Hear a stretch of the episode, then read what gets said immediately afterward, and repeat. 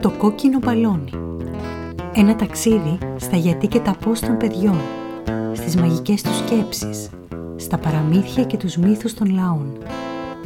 Αφήγηση παρουσίαση Βυργινία Κοκκίνου.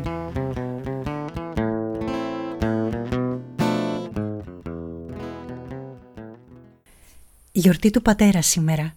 Μια γιορτή που γιορτάζεται στη χώρα μας την τρίτη Κυριακή του Ιούνιου. Η πρώτη φορά που γιορτάστηκε αυτή η μέρα ήταν στην Αμερική γύρω στο 1910. Τότε η Αμερικανίδα Σονόρα Σμαρτόντ θέλησε να τιμήσει τον πατέρα της που είχε χάσει τη ζωή του στον Αμερικανικό εμφύλιο πόλεμο αλλά και όλους τους υπόλοιπους πατέρες που χάθηκαν εν καιρό πολέμου. Δύο χρόνια νωρίτερα, μια άλλη γυναίκα, η Grace Golden Clayton, ήθελε να τιμήσει με τη σειρά της τους 210 άντρες και πατεράδες που έχασαν τη ζωή τους σε ένα ορυχείο. Ήταν η πρώτη φορά που κάποιος σκέφτηκε να τιμήσει και αυτούς τους ανθρώπους, πέρα από τη γιορτή της μητέρας που είχε ήδη καθιερωθεί. Σήμερα η γιορτή του πατέρα γιορτάζεται διαφορετικές ημερομηνίες σε όλο τον κόσμο. Για παράδειγμα, στην Ιταλία, την Ισπανία και την Πορτογαλία γιορτάζεται στις 19 Μαρτίου, η μέρα του Αγίου Ιωσήφ. Στη Γερμανία γιορτάζεται τη μέρα της Αναλήψεως και τη συνδέαν αρχικά με μια οικογενειακή έξοδο στη φύση και τη γιορτή της μπύρας. Στην Αυστραλία γιορτάζεται την πρώτη Κυριακή του Σεπτέμβρη, η οποία είναι η πρώτη Κυριακή της Άνοιξης για το νότιο ημισφαίριο. Ένα επεισόδιο λοιπόν αφιερωμένο στους μπαμπάδες, στους μπαμπάδες που μας δίνουν το παράδειγμα, που κουβαλάνε σοφία, που μας κάνουν να γελάμε, μα και μας θυμώνουν αρκετές φορές. Τους μπαμπάδες που είναι εκεί όταν φοβόμαστε, με αυτούς που πάνω απ' όλα μας γεμίζουν αναμνήσεις, ζεστές και γλυκές αναμνήσεις, που θα τις κουβαλάμε στις καρδιές μας, ακόμα και όταν αυτοί δεν είναι πια μαζί μας.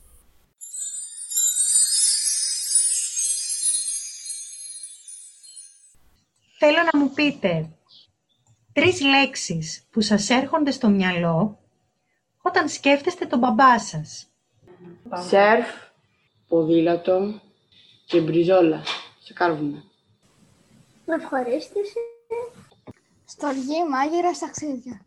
Ε, αστείος, καλός και χοντρούλη. Ευγενικός, καλός και βοηθευτικός. Ε, μεγάλος, παχουλός και και με το βρακάκι παπάκια. Ακάλα. Όταν ε, λέω τη λέξη μπαμπάς, αυτά που μου έρχονται στο μυαλό είναι πρώτα αγάπη, δεύτερον περιέργεια, επειδή λέω τώρα τι θα μας έχει ετοιμάσει, τι θα κάνουμε με τον μπαμπά. Ε, σκέφτομαι λύπη, γιατί μπορεί να περάσουμε κάτι περίεργο. Σκέφτομαι αρκετά συναισθήματα. Ε, αγάπη, φροντίδα και χαρά. Αγάπη, προστασία και φροντίδα. Ελληνικός, στοργή και αγάπη. αγάπη, ε, παιχνίδι και χαρά. Αγάπη, φροντίδα και ας πούμε ότι νοιάζεται για τον άλλον, μια άξιλο. Ε, αγάπη, φροντίδα και παιχνίδι. Αγάπη, ευχαριστώ. Αγάπη, ε, σερ και παιχνίδια.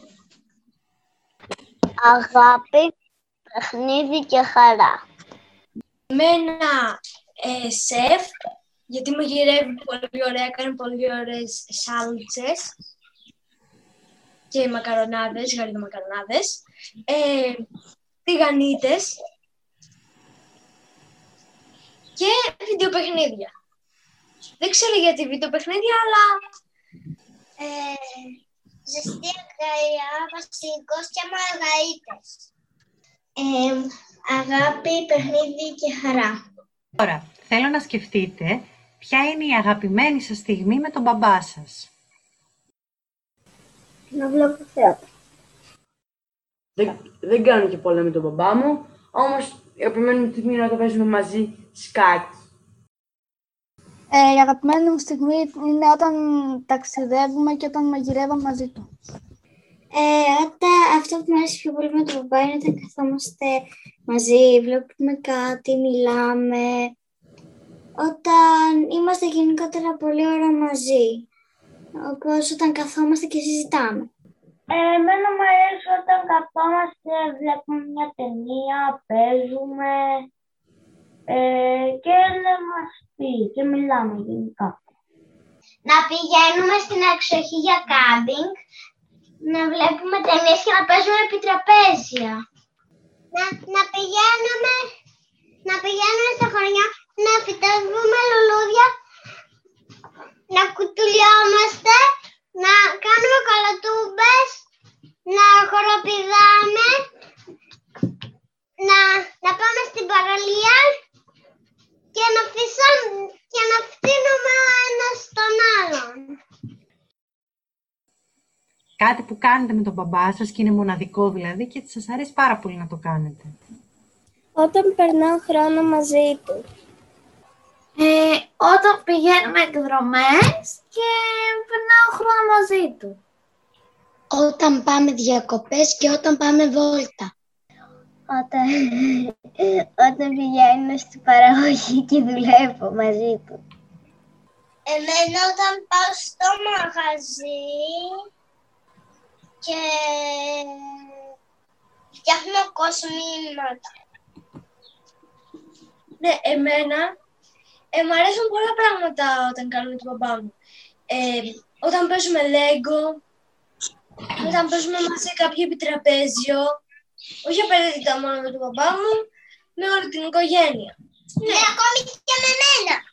Ναι, και μ' αρέσει και τα Σαββατοκύριακα που παίζουμε βίντεο παιχνίδια. Παίζω κι εγώ βίντεο παιχνίδια. Είναι ένα πολύ ωραίο βιντεοπαιχνίδι που λέγεται Sports Party. Είναι στο Nintendo Switch και το παίζουμε και δύο. Μας αρέσει πολύ. Το παίζω κι εγώ φυσικά Γιάννη. Ναι. Εγώ όταν παίζω με τον μπαμπά μου. Εγώ όταν παίζουμε επιτραπέζια. Ε, όταν είμαστε μαζί και παίζουμε μαζί, εννοείται και με την, και με την Άσκη και με τη μαμά και με τον παπά. Εμένα μου αρέσει πιο πολύ όταν πηγαίνουμε ποδηλατάδες. Ποδηλατάδες. Όταν παίζουμε παιχνίδια ε, μαζί και όταν ε, ας πούμε πάω εγώ ομάδα με τον μπαμπά και ο Νικόλας ο αδερφός μου πάει ομάδα με τη μαμά. Όταν πηγαίνουμε κατασκήνωση.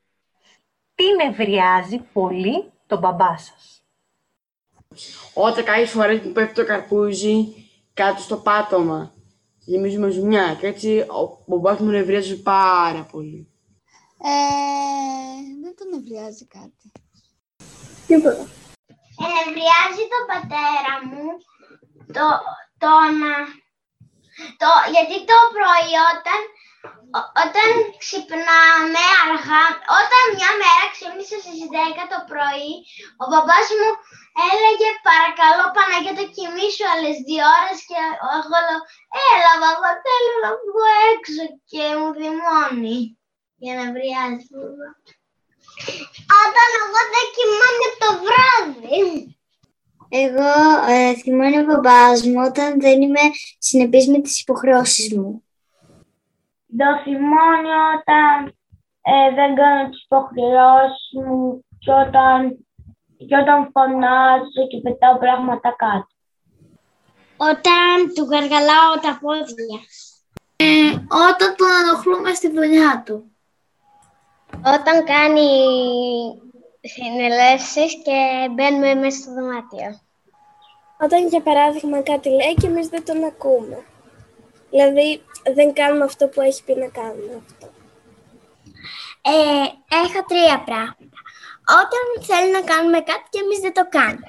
Όταν, στο, όταν κάποιες φορές τρώμε και δεν μαζεύουμε το πιάτο μας, νευριάζει. Και το άλλο δεν το θυμάμαι, κυρία. Όταν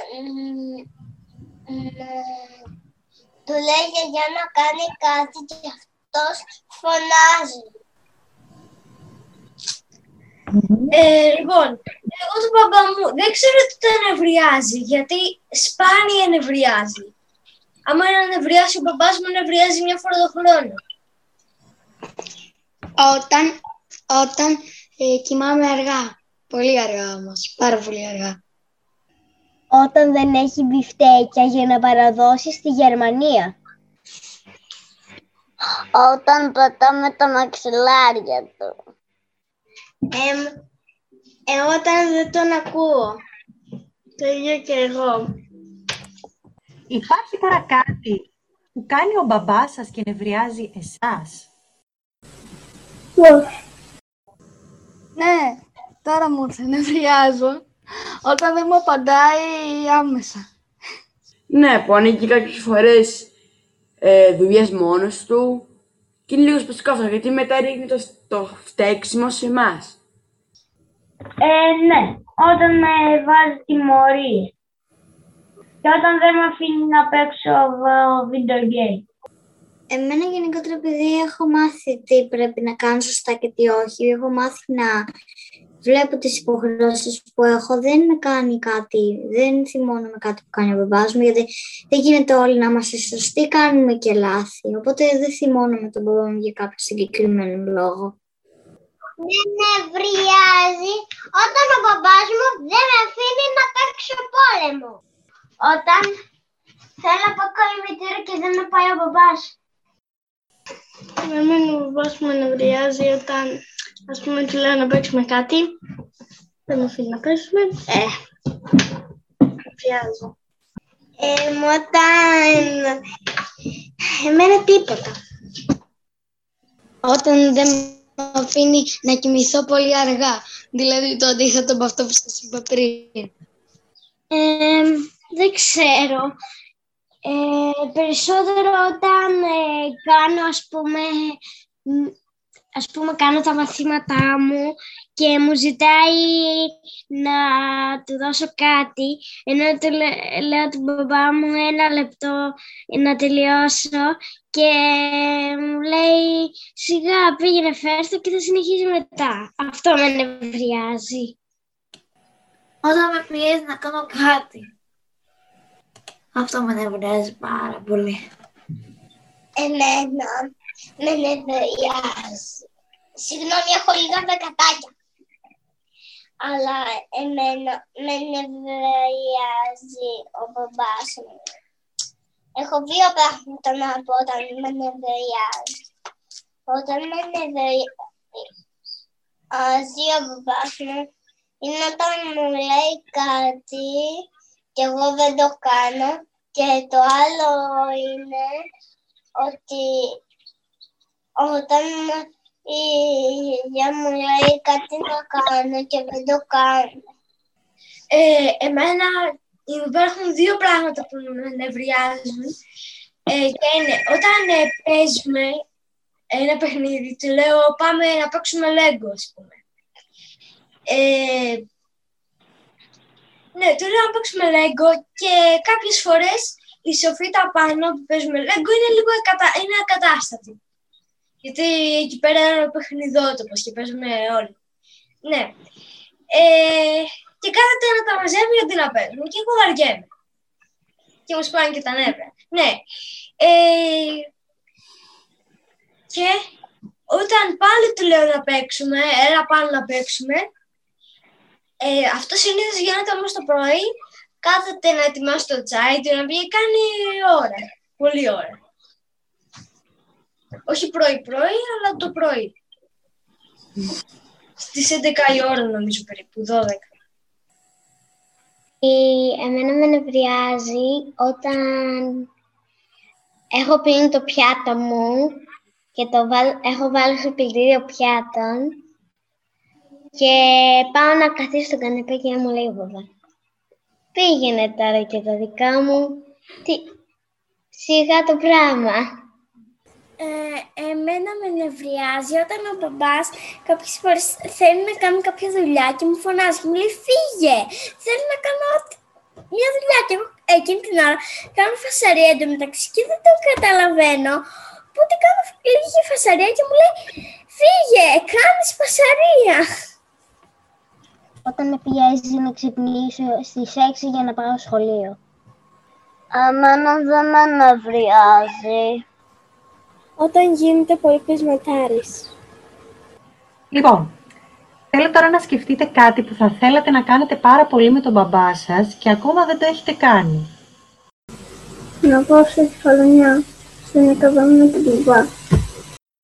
Ε, να, να, ταξιδε... να κάνω το γύρο του κόσμου. Ε, όχι, όχι. Όταν γενικότερα πάμε ταξίδια και κάνουμε περιπέτειες. Δηλαδή, πετάμε από νεροτσουλίδρες, πάμε στη φύση, εντάξει, στη φύση μένουμε, αλλά κάνουμε πράγματα δημιουργικά όλοι μαζί, με τον μπαμπά πιο πολλές φορές. Ε, πιο πολύ κάνουμε πολλές δραστηριότητες μαζί. Ε, εγώ θα ήθελα όταν πηγαίναμε για κάμπι ε, να, να έρθουμε μαζί με τον μπαμπά μου μέλη. Να φύγουμε από το σπίτι και να πάμε άλλη μία έξι φορές στο Χριστάκο, που είναι ο φίλος μου. Και έχει πόλεμο παιχνίδι. Γιώργο. Θα ήθελα να πάμε εκδρομές. Να πάμε εκδρομές. Να πάμε ένα μακρινό ταξίδι με, με αεροπλάνο. Να πάμε, ε, είχαμε πάει μια φορά στα, στα Βαρδούσια, ε, αλλά δεν είχε χιόνι και έχουμε πει να πάμε όταν, έχει, όταν θα έχει χιόνι.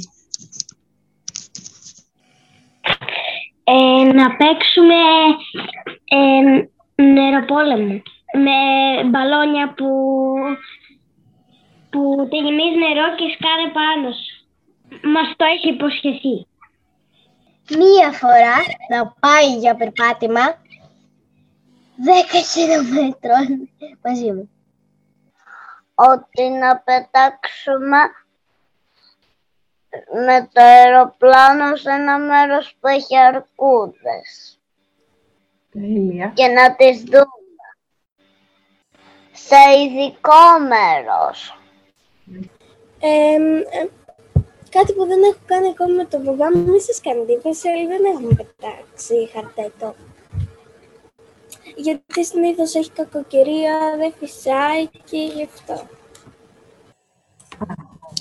Ε, εγώ θέλω να κάνω με τον παπά μου ε, πάρα πολύ περπάτημα, όμως και με τη μαμά μου και με την Άσια. Ε, θέλουμε, θέλω να κάνουμε πάρα πολύ περπάτημα, αλλά ακόμα δεν έχουμε κάνει τόσο, τόσο πολύ όσο θέλω. Ε, και το άλλο που ήθελα να σας πω ήταν ότι με το μπαμπά μου θέλω να πετάξουμε κάποια φορά χαρτέτο, αλλά δεν έχουμε πετάξει. Γιατί πάντα έχει κακοκαιρία η ε, καθαρά Δευτέρα, οπότε δεν έχουμε πετάξει ποτέ. Αυτό που δεν έχουμε κάνει είναι ότι θέλω να πάω στην όπερα του Παρισιού.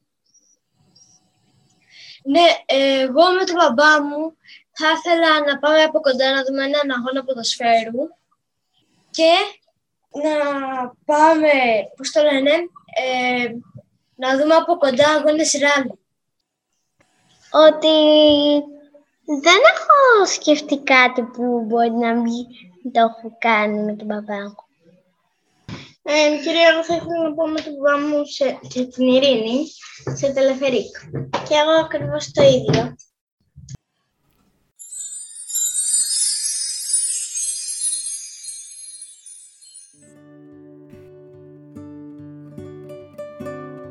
Ζούσε κάποτε ένας γεωργός που είχε δυο παιδιά. Όσο τα παιδιά του ήταν μικρά, παίζαν αγαπημένα και όμορφα. Μα όσο μεγάλωναν, σαν να ξεχνούσαν ότι ήταν αδέρφια και δεν είχαν τίποτα να χωρίσουν και συνέχεια τσακώνονταν και και μιλούσαν άσχημα ο ένας τον άλλον. Ο Γιώργος πολύ στενοχωριόταν να βλέπει έτσι τα παιδιά του. Μια μέρα λοιπόν τα φώναξε κοντά του και τους λέει «Θέλω να πάτε μέχρι το ποτάμι και να μου κόψετε από ένα δεμάτι λιγαριές. Όποιος καταφέρει και μου φέρει τις περισσότερες, τότε θα του δώσω το μεγαλύτερο μέρος από τα χωράφια μου». Σαν τα δυο αδέρφια άκουσαν τούτα τα λόγια του πατέρα, άρχισαν να τρέχουν κατά το ποτάμι και στο δρόμο προσπαθώντας ο ένας να φτάσει πρώτα από τον άλλον, εσπροχνόντουσαν, χτυπιόντουσαν. Με αποτέλεσμα μέχρι να πάνε και να γυρίσουν από το ποτάμι, να είναι μέσα στις γρατζουνιές και τις μελανιές. Κατάφεραν όμως να μαζέψουν αρκετές λιγαριές και να τις φέρουν στον πατέρα τους. Στάθηκαν λοιπόν μπροστά του και του έδειξαν τι είχε μαζέψει ο καθένας. «Καλά τα καταφέρατε», είπε εκείνος. «Βάλτε μου τώρα όλες τις λιγαριές μαζί και φτιάξτε ένα καλό δεμάτι». Τα δυο αδέρφια πήραν τις λιγαριές και έφτιαξαν ένα μεγάλο δεμάτι. Ο Γιώργος τους είπε «Θέλω τώρα να προσπαθήσετε να τσακίσετε τούτο το δεμάτι με τις λιγαριές με τα χέρια σας». Ο πρώτος αδερφός, ψηλός και δυνατός, πήρε με σιγουριά το δεμάτι της λιγαριές στα χέρια του, το τοποθέτησε πάνω στα πόδια του και προσπάθησε να το λυγίσει. Μα ήταν αδύνατο. Ήδρωνε, ξείδρωνε, αγκομαχούσε, προσπαθούσε να σπάσει εκείνα τα ξύλα. Μα δεν μπορούσε. Τόσο μεγάλο και χοντρό ήταν το δεμάτι που ήταν αδύνατο με τα χέρια του να το σπάσει ή έστω και να το λυγίσει. Τότε ήρθε ο δεύτερος αδερφός, αυτός ακόμα πιο σίγουρος πως θα τα κατάφερνε καλύτερα. Άρπαξε το δεμάτι από τα χέρια του αδερφού του και με δύναμη μεγάλη προσπάθησε να το λυγίσει. Μα πάλι στάθηκε αδύνατο λίγιζε, έσπαζε, ίδρωνε, ξείδρωνε, ξεφυσούσε, βογκούσε, μα τίποτα. Τόσο μεγάλο ήταν εκείνο το δεμάτι με τις λιγαριές που δεν μπόρεσε ούτε αυτός καν να το λυγίσει. Αφού δεν μπορείτε να λυγίσετε ένα δεμάτι με λιγαριές, θέλω να πάρει το καθένας από εσάς από ένα μόνο ξυλάκι, να δω πως και αυτό καταφέρετε να το σπάσετε, είπε τότε ο πατέρας τους. Τα αδέρφια πήρανε λοιπόν ένα μονάχα ξύλο λιγαριάς. Μα τούτο όπως φαντάζεστε ήταν πάρα πολύ εύκολο να το σπάσουν. Με τη μία έκαναν ένα κράτς και έσπασαν ταυτόχρονα και οι δύο τα ξύλα που κρατούσαν στα χέρια τους. «Κοίτα πατέρα, τα καταφέραμε μια χαρά. Μονάχα τώρα πρέπει να μας πεις ποιος θα πάρει το μεγαλύτερο χωράφι», είπαν τα αδέρφια. Ο Γιώργος τους κοίταξε στα μάτια και γέλασε παιδιά μου. Σαν πως νομίζετε πως είχα σκοπό να δώσω σε κάποιον από εσάς το μεγαλύτερο χωράφι. Και τα δυο παιδιά μου είστε. Το ίδιο σας αγαπάω και το ίδιο καλό θέλω και για τους δυο σας. Κι αν σας έστειλα στο ποτάμι να μαζέψετε τούτες τις λιγαριές, ήταν μονάχα για να σας δώσω να καταλάβετε ένα πράγμα. Σαν φέρατε εδώ πέρα τα δεμάτια σας και σας ζήτησα να τα σπάσετε, είδατε πως δεν τα καταφέρνατε. Γιατί σαν κρατάς τα ξύλα καλά ενωμένα μεταξύ τους, κανείς δεν μπορεί να τα σπάσει. Σαν όμως πήρατε ο καθένας σας από ένα ξυλάκι, είδατε πόσο εύκολα το σπάσατε. Έτσι είναι και οι άνθρωποι. Σαν είναι μονιασμένοι και ενωμένοι σαν μια γροθιά, κανείς δεν μπορεί να τους λυγίσει. Και εσείς είσαστε αδέρφια και πρέπει έτσι να είσαστε ενωμένοι. Κανείς να μην μπορεί να μπει ανάμεσά σας, κανείς να μην μπορεί να σας κάνει κακό. Αν όμως είστε τσακωμένοι και χωρισμένοι, εύκολα θα μπορέσουν να σας τσακίσουν και να σας λυγίσουν. Τούτο λοιπόν μονάχα εύχομαι παιδιά μου για σας. Να είστε μια γροθιά, σαν τούτο το δεμάτι με τις λιγαριές και λένε πως τούτα τα λόγια του πατέρα ρίζωσαν βαθιά μέσα στην καρδιά των δυο παιδιών. Κατάλαβαν το λάθος τους και από τότε δεν ξανατσακώθηκαν ποτέ ξανά.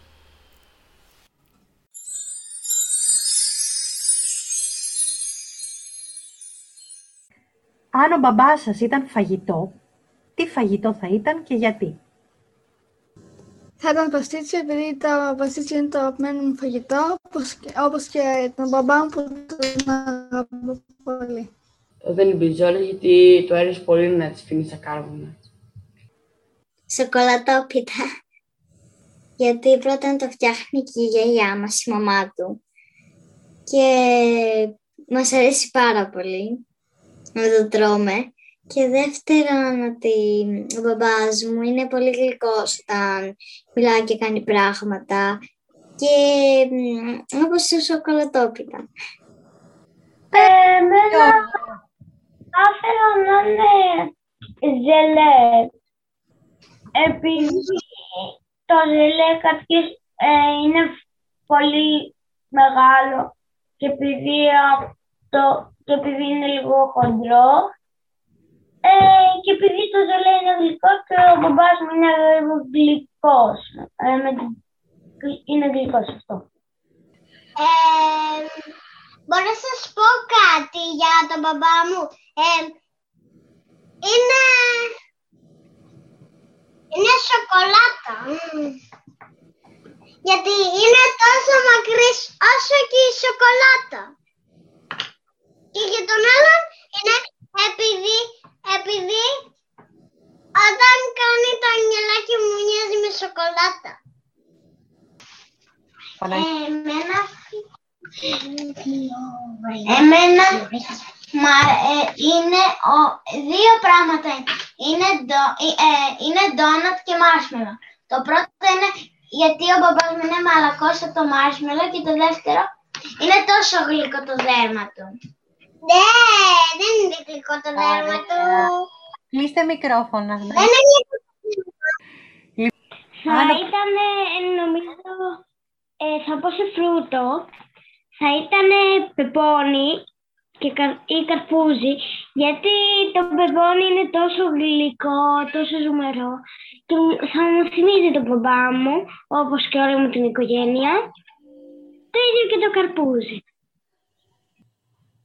Νομίζω ότι θα ήταν ανανάς. Γιατί μου αρέσει πάρα πολύ ο ανανάς. Εγώ λέω ότι θα ήταν βανίλια παγωτό γιατί μου αρέσει πολύ το παγωτό βανίλια. Θα ήθελα να είναι τούρτα cookies, γιατί μου αρέσει πάρα πολύ. Ένα Θα ήταν σπανακόιζο, γιατί μου αρέσει πολύ το σπανακόιζο. Α, έχω δύο να πω. Και θα ήταν ε, και παγωτό με το μόρο που μου αρέσει πολύ. Ναι, εμένα θα ήταν γαρίδο μακαρονάδα, πίτσα και, και ανανάς, γιατί είναι ένα από τα αγαπημένα μου φρούτα.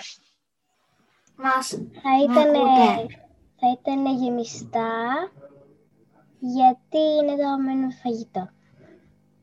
Το αγαπημένο του φαγητό εννοώ.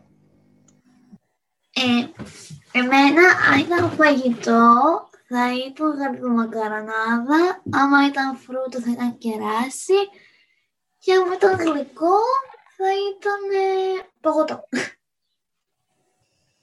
Εμένα μου μπάσκετ θα ήταν σουφλές. Γιατί μου αρέσει και εμένα και την μπαμπά μου πάρα πολύ. Εμένα μπας μου θα ήταν σουβλάκι.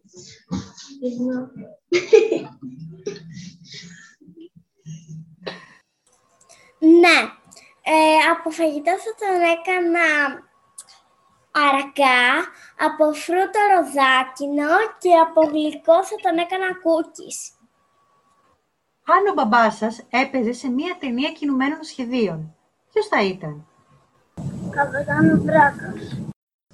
Ε, ο μπαμπάς είναι απίθανον από τους απίθανους. Μπαμπάς της Μέντας από το Brave.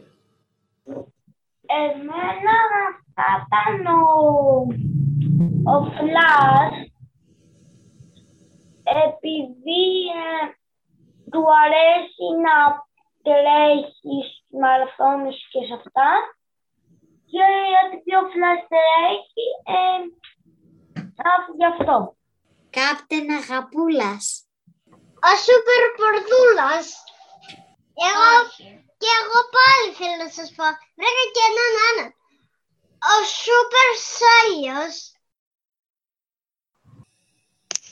Έχω σκεφτεί κάποιον που δεν υπάρχει, αλλά τον επινόησα. Πες; Ε, Super Dad. Εγώ σκέφτηκα κάτι που δεν υπάρχει και θα μπορούσε να ήταν ο σούπερ μπαμπάς. Νομίζω ότι θα ήταν ο Flash. Και εγώ σκέφτηκα κάτι που δεν υπάρχει και θα είναι ο τέλειος μπαμπάς. Θα ήταν ο Batman. Θα ήταν ο Κατμουάλ. Ο Κατμουάλ εγώ έχω ε, τρία. Ε, να πω. Ο Κατμουάλ, ε, ε, ε, ο, ο Spider-Man, ο, και ο... Α, ναι, ο, Χα- ο Καροτομπαμπάς. Ναι, ε, εγώ δεν ξέρω τι σούπερ ήρωας θα ήταν. Ναι, όντως θα μπορούσε να ήταν ο γάτος Σπυρουνάτος. Ε, ε, είναι... Δεν υπάρχει αυτός ο υπερήρωας, αλλά θα ήταν ο κρεατομπαμπάς. Εμένα θα ήταν ο Spider-Man. Εμένα ο Μιλ Στράγκερ, Τρόν, νομίζω κάπως έτσι. Ο Μιλ Στράγκερ. Τι μου τους λες. Ε, εγώ θα τον έκανα ε, παπουτσογάτο. Ή ποιο τραγούδι θα αφιερώνατε στον μπαμπά σας; Εγώ θα του αφιέρωνα ο καλύτερος μπαμπάς του κόσμου. Ε, εγώ θα του αφιέρωνα Ε, νομίζω το Everything I Want. Εγώ θα το αφιέρωνα ε, ένα δικό μου τραγούδι. Δηλαδή θα έβγαζα ένα τραγούδι δικό μου. Ε, εμένα το τραγούδι θα ήταν Θα ήταν το Imagine του John Lennon. Το Classman. The Classman. «Σ' αγαπώ πολύ». Ε, εμένα θα ήταν ένα τραγούδι του Eminem ε, που του αρέσει πάρα πολύ. Μου έχει πει ότι του αρέσει πολύ. Και θα ήταν και ένα άλλο. Δεν θυμάμαι ακριβώς πώς λέγεται. Νομίζω είναι... Ε, ποιον το τραγουδιστή... Ε, έφαγα κόλλημα και δεν το θυμάμαι, το άλλο. Και το όνομα του τραγουδιστή δεν το θυμάμαι καλά. Ε, θα το αφιέρωνα η λέξη αγαπώ. Ε, εγώ θα το αφιερώνω το τραγούδι Gold. Εγώ το μαγικό χαλί. Θα το αφιέρωνα το Enola Gay. Ο καλύτερος μπαμπάς του κόσμου. Να σας πω την αλήθεια, το είχα ξαναπεί με τη μαμά μου. Είναι το όταν έχω εσένα. Και πάλι. Ο μπαμπάς μου είναι ο μπαμπάς μου αγαπημένος ήρωας μου κι άλλο λέει. Μία μελισσούλα τη γίναει στην πολυούλα και σκάει. Μία μέρα παίρνει λίγο μέλι, ξανά το μέλι. Ήρθε η μελισσούλα και κάνει γαου γαου. Ε, το αφιερώνω το κόκκινο ποτάμι επειδή του αρέσει πάρα πολύ. Πιάνεστε με τον μπαμπά σας από το κόκκινο μπαλόνι και πάτε κάπου σε ένα φανταστικό ή πραγματικό μέρος. Πού θα πηγαίνατε τον μπαμπά; Στην Αμερική και στη Σικελία που θέλει να ξαναπάει. Σε ένα πραγματικό κόσμο. Ε, μο, σ- μ, βασικά τώρα δεν γύρω σε μια συναυλία των Queen, στο παρελθόν, τότε που ζούσε ο Freddie Mercury. Ε, θα τον πήγαινα στο Μπαμπανίσι που ουσιαστικά είναι ένα νησί με, πολλ, με πολλούς μπαμπάδες. Εγώ θα το πήγαινα στο Αγαπονήσι. Εγώ θα τον πήγαινα σε ζαχαρωτά μέρη. Εγώ θα το πήγαινα στην Λουκανικούπολη. Θέλει, βασικά έχει πάει, αλλά στην Ισπανία. Εγώ θα το πήγαινα μ, σε μια πόλη γεμάτη μ, χαροτά ίσως. Μμμ. Ναι, και εγώ. Και σουφλέ. Ε, εγώ θα τον πήγαινα στην Εύβοια γιατί το αρέσει πάρα πολύ. Εγώ θα τον πήγαινα σε ένα κόσμο που εκεί θα είναι όλοι οι, μπα... οι καλύτεροι μπαμπάδες του κόσμου. Θα τον έπαιρνα στην Ισπανία. Ναι, εγώ θα τον έπαιρνα σε κάποια περιοχή που θα έχει χιόνι, ε, γιατί είχαμε πάει ε, ε, μαζί σε μια περιοχή που είχε χιόνι και κάναμε snowboard. Αυτός έμαθε σκι και εγώ snowboard. Γιατί είπαν πως το snowboard είναι πιο εύκολο για τα παιδιά παρά για τους μεγάλους. Ναι, να πάμε κάπου που έχει χιόνι να κάνουμε εκεί πέρα snowboard. Και ο μπαμπάς μου σκι. Νομίζω πως του αρέσει πολύ. Εγώ θα τον πήγαινα στο, ε, στο φεγγάρι, γιατί στο φεγγάρι υπάρχουν πράγματα όπως να δεις αστερισμούς, αστέρια, πλανήτες, κομήτες και τα αστέρια έτσι όπως είναι τα ωραία ε, χρώματά τους. Ε, ε, τουλάχιστον στο διάστημα έχει πάρα πολύ ωραία χρώματα τα αστέρια, τους αστερισμούς, τους κομίδες, ε, τους πλανήτες. Εγώ θα τον πήγαινα στην Ιταλία και στη Γαλλία. Εγώ θα τον πήγαινα στην πιο μεγάλη παραλία του κόσμου. Στη Γαλλία. Εγώ θα τον πήγαινα, θα πηγαίναμε στην Αλβανία, γιατί θέλει να με πάει πολύ, για να δούμε και τον παππού και τη γιαγιά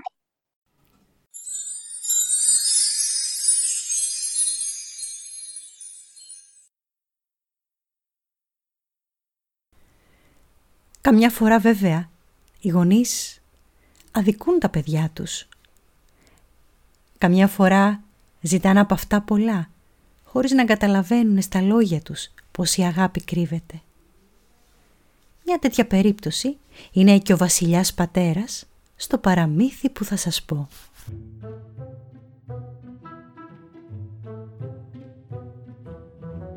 Μια φορά και έναν καιρό ήταν ένας βασιλιάς που είχε τρεις κόρες. Μια μέρα θέλησε να δει πόσο πολύ τον αγαπάνε και έτσι τις φώναξε κοντά του και τις τρεις. Η πρώτη πλησίασε τον πατέρα της και του λέει «Εγώ πατέρα, σ' αγαπώ σαν το χρυσάφι». «Μπράβο κόρη μου», είπε ο βασιλιάς και πολύ το ευχαριστήθηκε, μιας και το χρυσάφι ήταν πολύτιμο πολύ. «Εγώ πατέρα, σ' αγαπώ σαν το ασίμι», είπε και η δεύτερη. Και ο βασιλιάς πολύ χάρηκε για τούτη την απάντηση. «Και εσύ κόρη μου» είπε στην τρίτη.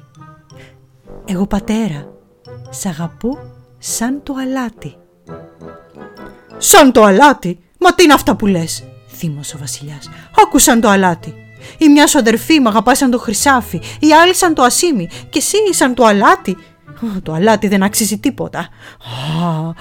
Α, Προφανώς και δεν με αγαπάς τόσο πολύ και δεν έχεις θέση μέσα σε τούτο το παλάτι. Να φύγεις αμέσως, είπε ο Βασιλιάς εξοργισμένος και χωρίς να το σκεφτεί δεύτερη φορά. Το κορίτσι μάζεψε τα πράγματά του και έφυγε από εκείνο το παλάτι στεναχωρημένο. Περιπλανιόταν για ώρες πολλές έξω από την πολιτεία. Μέχρι που έφτασε σε ένα πανδοχείο. Χτύπησε την πόρτα και ζήτησε να μείνει εκεί το βράδυ. Ήταν τυχεροί γιατί σε εκείνο το πανδοχείο ζητούσαν μια μαγείρισα και το κορίτσι δέχτηκε να δουλέψει για να μπορέσει να ζήσει κάπως. Κανείς δεν ήξερε ότι ήταν η Βασιλοπούλα. Μα εκείνη που αγαπούσε πολύ να μαγειρεύει. Σύντομα έγινε διάσημη πολύ και ερχόντουσαν από όλα τα κοντινά βασίλεια να δοκιμάσουν την κουζίνα της. Τα νέα για εκείνη την περίφημη μαγείρισα έφτασαν και μέχρι το παλάτι του πατέρα της και εκείνος περίεργος θέλησε να δοκιμάσει τα φαγητά εκείνης της κοπέλας. Ανέβηκε λοιπόν στο αλογό του και μαζί με τη συνοδεία του πήγαν μέχρι εκείνο το πανδοχείο. Σαν είδανες πως ο βασιλιάς εκείνου του τόπου ερχόταν να τους επισκεφτεί, Τρομοκρατήθηκαν. Έπρεπε να μαγειρέψουν τα καλύτερα φαγητά. Έπρεπε να κάνουν την καλύτερη εντύπωση. Έτρεξαν γρήγορα στην κουζίνα και είπαν στη μαγείρισα πως είχε έρθει ο βασιλιάς εκείνου του τόπου και ότι έπρεπε να βάλει τα δυνατά της.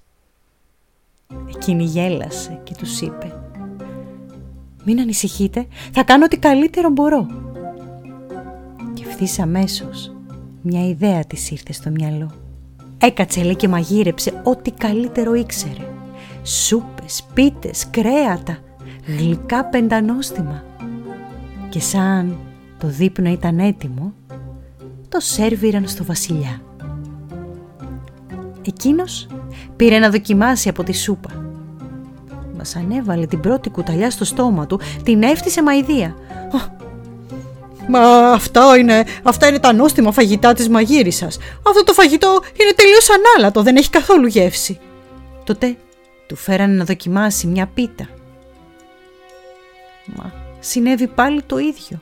Σαν έβαλε την πρώτη μπουκιά στο στόμα του την έφτισα ιδιασμένος γιατί πάλι το φαγητό ήταν ανάλατο. Το ίδιο συνέβη και με τα κρέατα και τις πατάτες. Τίποτα δεν του άρεσε του βασιλιά. Απογοητευμένος σηκώθηκε να φύγει. Ο Πανδοχέας πήγε και βρήκε τη μαγείρισα. «Μα τι έκανες, εσύ μαγειρεύεις τόσο ωραία.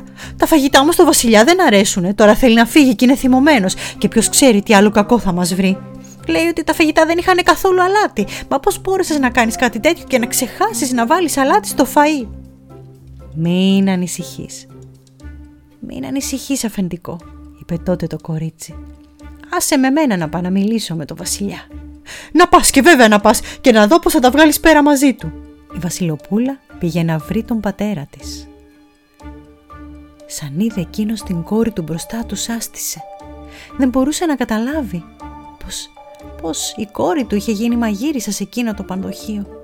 Πατέρα, θυμάσαι γιατί με έδιωξες από το παλάτι; Με διώξες γιατί σου είπα ότι σ' αγαπώ σαν το αλάτι. Μα εσύ θεώρησες πως το αλάτι δεν έχει καθόλου αξία και ότι ήταν μεγάλη προσβολή για σένα να σ' αγαπάει η κόρη σου. Σαν ένα τέτοιο υλικό που δεν αξίζει τίποτα. Σήμερα όμως σου μαγείρεψα τα καλύτερά μου φαγητά χωρίς να βάλω στάλα αλάτι μέσα. Και εσύ δεν τα γιατί τα θεώρησες άnosτα πολύ. Βλέπεις λοιπόν πόσο πολύτιμο είναι το αλάτι. Βλέπεις λοιπόν πόσο πολύ σε αγαπώ κι εγώ. Ο βασιλιάς κατάλαβε το λάθος του και ζήτησε από την κόρη του να τον συγχωρήσει και να γυρίσει πίσω μαζί του στο παλάτι. Η βασιλοπούλα τον συγχώρεσε, όμως δεν γύρισε πίσω. Της άρεσε που δούλευε σε εκείνο το πανδοχείο. Και λένε πως έζησε εκεί για χρόνια πολλά και μαγείρευε και τα φαγητά της ήταν διάσημα από άκρη σ' άκρη εκείνου του βασιλείου και ακόμη παραπέρα. Και ο πατέρας της με τις αδερφές της εργόντουσαν συχνά να φάνε κοντά της και να δοκιμάσουν εκείνα τα φαγητά που ήταν φτιαγμένα με αγάπη και μπόλικο αλάτι.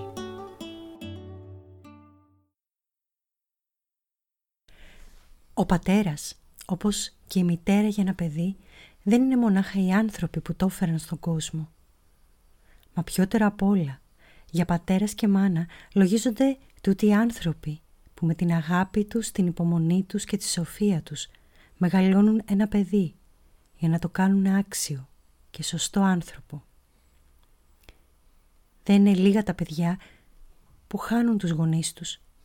Όμως Κάποια στέκονται τυχερά και βρίσκουν μια καινούρια οικογένεια και παίρνουν όλη αυτή την αγάπη που η ζωή τους στέρισε. Στο παραμύθι που θα σας πω, ένα κορίτσι γεννιέται.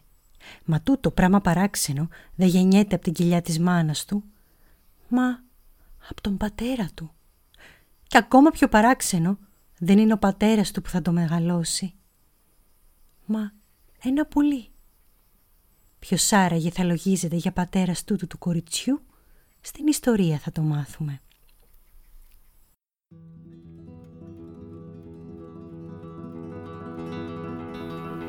Μια φορά και έναν καιρό ήταν ένας παπάς και μια παπαδιά. Ζούσανε καλά και αγαπημένα, μα δεν είχανε παιδιά και το είχανε μεγάλο μαράζι. Προσεύχονταν όλη μέρα στο Θεό να τους χαρίσει ένα παιδάκι, μα τα χρόνια περνούσαν και αυτό δεν συνέβαινε. Είχαν λέει και μια φοράδα και ούτε εκείνη μπορούσε να κάνει πουλαράκι. Και οι προσευχές τους ήταν και για τις δυο. Ο παπάς κόντευε πια να το πάρει απόφαση, είχαν γεράσει. Δεν υπήρχε λόγος πια να προσεύχεται για ένα παιδί. Μα η παπαδιά δεν το έβγαζε από το νου της. Μια μέρα, μια φίλη της της είπε πως σε ένα διπλανό χωριό είχε έρθει ένας μάγος που μοίραζε γιατροσόφια που μπορούσαν να κάνουν τις γυναίκες να κάνουν παιδιά. Κίνησαν λοιπόν να πάνε να τον βρουν. Και εκείνος, αφού άκουσε όλα όσα είχε να του πει παπαδιά, της είπε Έχω ένα γιατρικό και για σένα και για τη φοράδα σου. Να, πάρε του το δω το μήλο και το βράδυ πριν πέσεις να κοιμηθείς, καθάρισε το μήλο, φάε τη σάρκα του και τα φλούδια δώστα στη φοράδα και οι δυο σας θα κάμετε παιδί. Χαρούμενη η παπαδιά πλήρωσε όσο τη ζήτησε εκείνος ο μάγος, πήρε το μήλο και γύρισε σπίτι της. Έβαλε με τον παπά να φάνε και λαχταρούσε να έρθει η ώρα να πέσει ο παπάς για ύπνο για να φάει το μήλο. Μα πάνω όπου ετοιμαζόντουσαν να κοιμηθούν, εχτύπησε η πόρτα και ήταν μια γειτόνισσα που της είπε πως χρειαζόταν βοήθεια με το παιδί της. Τι να κάνει και η παπαδιά πήγε να τη βοηθήσει. Μα όσο να γυρίσει, ο παπάς βλέπει το μήλο πάνω στο πρεβάζιο του παραθύρου, το λαχτάρισε, το καθάρισε και το φαγε. Επήρε έπειτα τις φλούδες και τις πέταξε έξω στην αυλή. Γυρίζει η παπαδιά Ψάχνει το μήλο από εδώ, ψάχνει το μήλο από εκεί, πουθενά το μήλο.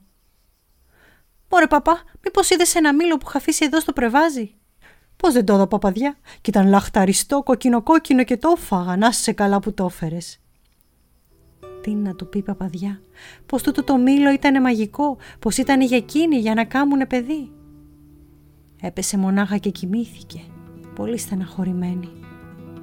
Μονάχα την άλλη μέρα το πρωί έψαξε και βρήκε τα φλούδια και τα έδωσε στη φοράδα της. «Άιτε η φοραδίτσα μου, τουλάχιστον εσύ να κάμεις ένα παιδάκι», της είπε και τη χάιδεψε. Και πράγματι, μετά από λίγες μέρες, η φοράδα φάνηκε να είναι εγκαστρωμένη και να περιμένει παιδί.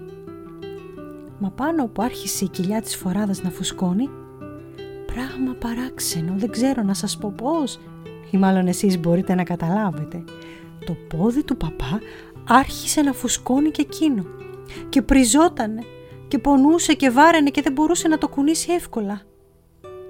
Μωρά, άμα συνεχίσει αυτό, θα πάω στην πόλη σε κάνα γιατρό, σκεφτόταν ο παπάς.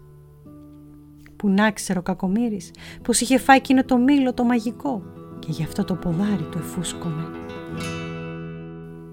Μα οι μέρες περνούσε και ο πόνος δεν έλεγε να φύγει. Αποφάσισε λοιπόν να κατέβει μέχρι την πόλη για να δει ένα γιατρό. Στο δρόμο αρχίνεψε να τον πονάει το ποδάρι του ακόμα περισσότερο και αναγκάστηκε να κατέβει από το γαϊδουράκι του. Έστρωσε κάτω μια μάλινη κουβέρτα και ξάπλωσε μπας και του περάσει ο πόνος. Μα τόσο πολύ αυτός δυνάμωνε που του ήρθε λίγο θυμιά και έπεσε κάτω. Την ώρα που πέφτε, μια αγγίλα μεγάλη από ένα βάτο του σκίσε τη γάμπα και πετάχτηκε από μέσα ένα όμορφο μορουδάκι, ένα κοριτσάκι. Προτού ξελιγοθυμίσει ο παπάς και ανοίξει τα μάτια του, ένας αϊτός από ψηλά κατέβηκε, άρπαξε το κορίτσι και το πήρε στη φωλιά του. Σαν εξύπνησε ο παπάς, κοιτάζει το πόδι του που είχε σκιστεί και είχε ξεπριστεί και είπε με το νου του «Μωρένα, αυτό έπρεπε να συμβεί».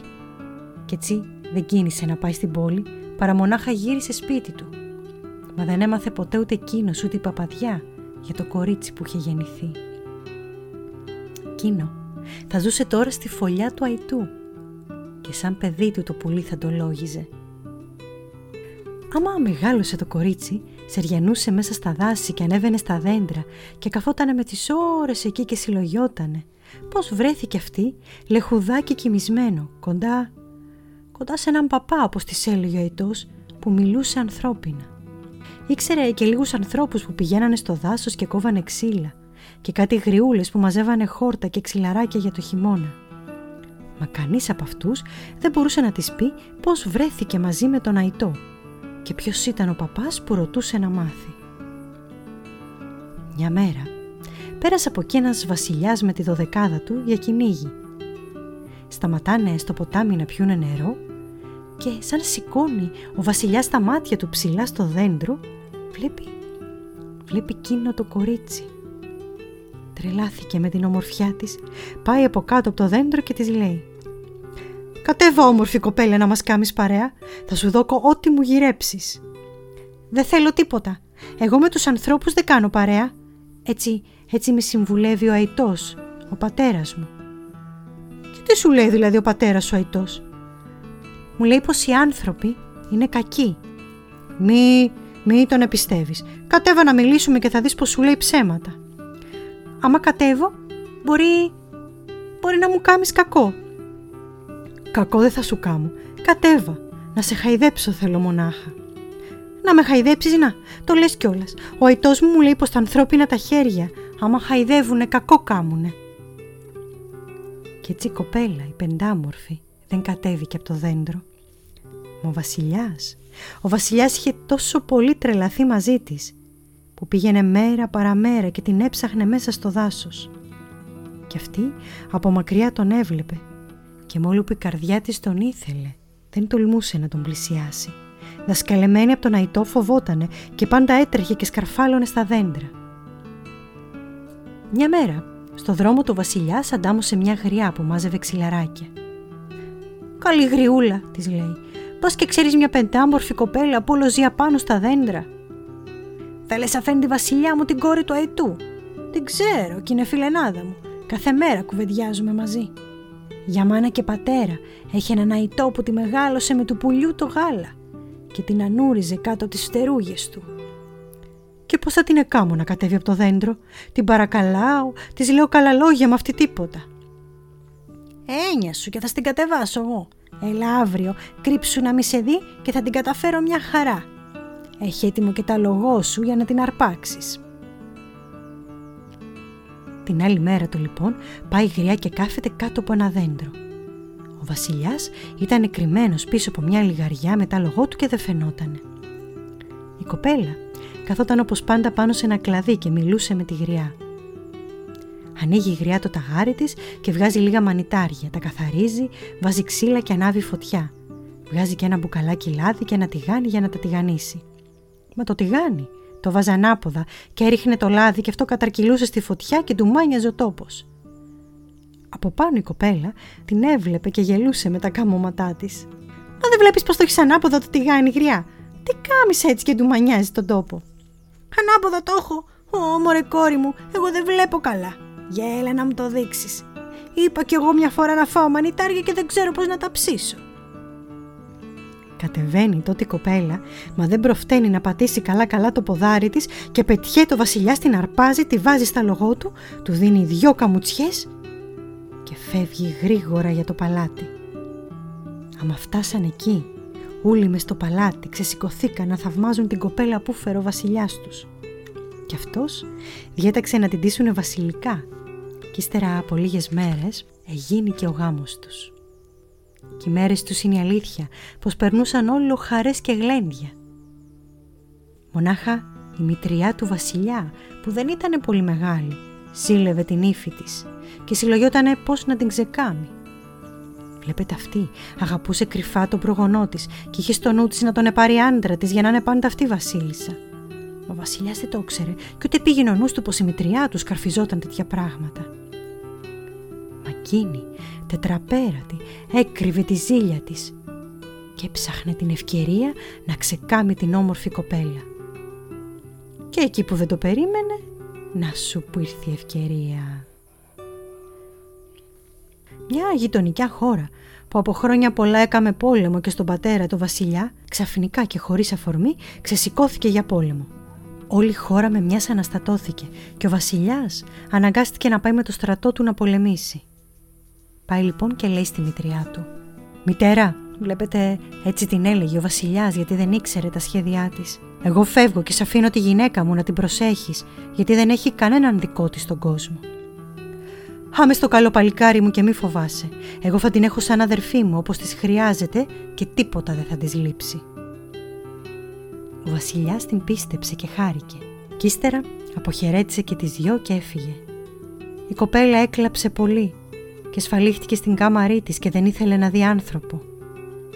Θυμόταν τον αϊτό της και έκλαιγε ακόμη πιο πολύ.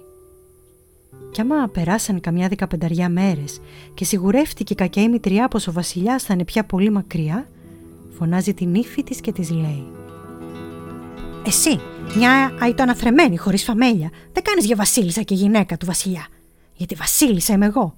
Μη θα πως είμαι γριά, άμα δεν έβρισκες σένα στα βουνά, εμένα θα έπαιρνε για γυναίκα του. Και ήρθες εσύ και μου τον επήρες. Τώρα όμως θα σε κανονίσω. Άμα θες να μη σε σκοτώσω να φύγεις από εδώ, να πας μακριά στα τσιφλίκια μας, να βόσκεις τις χήνες. Και μη τολμήσεις και πεις σε κανέναν τι συνέβη, γιατί θα το χάσεις το κεφάλι σου. Αχ, να μην βγάλεις από το στόμα σου, γιατί άμα μάθω κάτι, θα σε σκοτώσει. Θα σε σκοτώσει ένας φρουρός μου που θα είναι πάντα κοντά σου και θα σε βλέπει. Η κακομήρα η κοπέλα τάχασε με τούτα τα λόγια και άρχισε να τρέμει από το φόβο της. Θυμήθηκε τότε τα λόγια του αετού για τους ανθρώπους και την κακία τους. Μα ήταν πια αργά. Την άλλη μέρα ξημέρωτα, για να μην την δει ανθρώπου μάτι, έφυγε από το παλάτι ντυμένη φτωχικά και πήγε στα τσιφλίκια που ήσαμε χτες ήταν δικά της. Και έγινε, λέει, χιναρού, έβοσκε δηλαδή τις χίνες. Πέρασαν έτσι τρία χρόνια και ο πόλεμος τέλειωσε και άκουσα από τους άλλους δούλους πως θα γύριζε και ο βασιλιάς. Μα εκείνη δεν είχε πια καμιά ελπίδα πως θα τον έβλεπε. Σαν γύρισε ο Βασιλιάς, έτρεξε με λαχτάρα να βρει την αγαπημένη γυναίκα του, που είχε τρία χρόνια να τη δει και να πάρει νέα της. Μα βλέπει μονάχα τη μητριά του να τον δέχεται.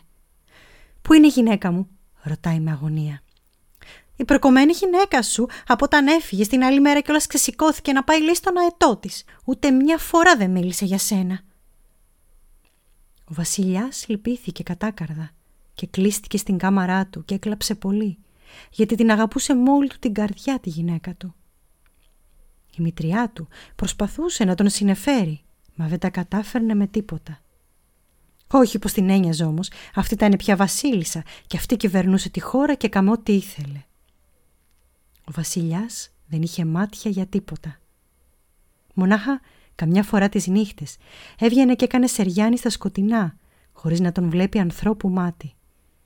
Δεν ήθελε να πιστέψει πως η γυναίκα του που τόσο πολύ την αγαπούσε τον είχε αφήσει για να πάει να ξαναβρει τον αετό. Μια νύχτα που δεν είχε ύπνο όπως πάντα βγήκε να περπατήσει έξω μακριά στα χωράφια και να πάρει τον αέρα του.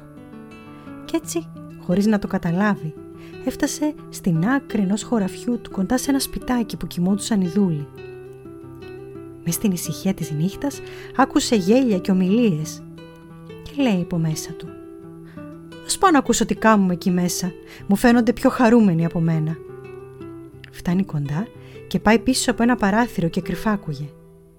Εκείνη την ώρα λέγανε παραμύθια. Του αρέσανε και κάτσε κι άκουγε. Στο τέλος ακούει μια γυναίκα να φωνάζει. «Έλα και εσύ μορχινάρου να μας πεις ένα παραμύθι, ποτές δεν μιλάς, γιατί κάθεσαι πάντα στα σκοτεινά και ολοκλές. Τι θες, για πες μας, τι σαράκι σε τρώει». «Καλά σου λέει», λένε και δυο-τρεις άλλες φωνές. «Έλα μπροστά και άνοιξε το στόμα σου και πες μας κι εσύ κανένα μικρό παραμυθάκι». Και ακούει τότε ο βασιλιάς μια γνωστή του φωνή που τον έκανε να ανατριχιάσει. Σαν να την ξέρω τούτη τη φωνή είπε από μέσα του και τέντωσε τα αυτή του πιο καλά. Εκείνη η φωνή που άκουγε δεν ήταν άλλη από τις χιναρούς της γυναίκας του που τρία χρόνια δεν μιλούσε σε κανένα. Παραμύθι να σας πω. Παραμύθι είμαι εγώ. Παπαδιά με ρέχτηκε, μήλο με έσπηρε, παπάς με γκαστρώθηκε. Βάτος ήταν η μαμή μου. Αϊτός με πήρε, γριά με γιάρτισε. Βασιλόπουλο με πήρε, στα παλάτια του με πήγε. Τώρα ο γιος φυλά τη μάνα και εγώ βόσκω τα χινάρια. «Μωρέ όμορφο και περίεργο είναι τούτο το παραμύθι σου, για ξαναπέστο», της είπαν όλοι μαζί και χτυπούσανε παλαμάκια και γελούσανε με αυτό που σκαρφίστηκε η Χιναρού και πως το είπε. «Για δες στη Χιναρού που δεν μιλούσε ποτές, ξαναπέστο, ξαναπέστο το παραμύθι σου», της λέγαν όλοι. Και η Χιναρού ντροπιασμένη το ξανάπε με τρεμουλιαστή φωνή ακόμα δυο φορές. Τότες, τότες ήταν που άνοιξε η πόρτα της κάμαρας και φανερώθηκε μπροστά τους ο βασιλιάς. Και άμα τον είδαν όλοι τα χάσανε. Και αυτός τους λέει «Μη φοβάστε, καθίστε στη θέση σας. Μονάχα να έρθει εδώ αυτή που είπε το παραμύθι, ποια είναι». «Η Χιναρού, η Χιναρού» φώναξαν τότε όλοι μαζί. Η Χιναρού φοβισμένη είχε χωθεί στην πιο σκοτεινή γωνιά της κάμαρας. Μα τρέξανε και την τραβήξαν έξω με το ζόρι και την επήγανε μπροστά στο βασιλιά. Και αυτός αμέσως την εγνώρισε, την αγκάλιασε και της είπε «Εσύ αγαπημένη μου γυναίκα, δεν έφυγες στη φωλιά του αετού». «Ποια φωλιά του αετού άντρα μου, η μητριά σου με έδιωξε και με έβαλε ένα βόσκο τις χίνες, γιατί έβλεπε πώς αγαπιόμασταν και ζήλευε. Σ' ήθελε βλέπεις για άντρα της, για να είναι εκείνη για πάντα βασίλισσα». Τέτοια ψέματα μου αράδιασε η ζουλιάρα, η ζουλιάρα. Τώρα πρέπει να διατάξω να τη σκοτώσουνε. Όχι, όχι δεν θέλω να της κάνεις τέτοιο κακό. Αφ' εμείς ξανασμίξαμε. Τίποτα πια δεν έχει σημασία. Μα ο βασιλιάς τη μητριά του στο παλάτι δεν την ήθελε. Διέταξε λοιπόν να τη δέσουνε πάνω σε ένα άλογο και έδωσε μια στα καπούλια του και το άλογο. Έφυγε και χάθηκε μακριά. Και μήτε εγώ την ξανάδα, μήτε εκείνη, μήτε εσείς ξανά. Κι αμείς ησυχάσαν ούλα μες στο παλάτι, η βασίλισσα γύριψε μια χάρη του άντρα της. Να πάνε να δούνε στη φωλιά του τον αητό που εκείνος την ανάθρεψε. Και ο βασιλιάς δέχτηκε και ένα πρωί ανεβήκανε στα άλογά τους και ξεκίνησαν για το βουνό του αητού. Τον βρήκανε γέρο και άρρωστο. Μα τον επήρανε λέει στο παλάτι και τον βάλαν σε μια όμορφη φωλιά για να περάσει τα γεράματα του καλά όπως του άξιζε αφού τόσα χρόνια την είχε αναθρέψει εκείνος τη βασιλοπούλα. Κι έτσι ζήσαν αυτοί καλά και εμείς καλύτερα.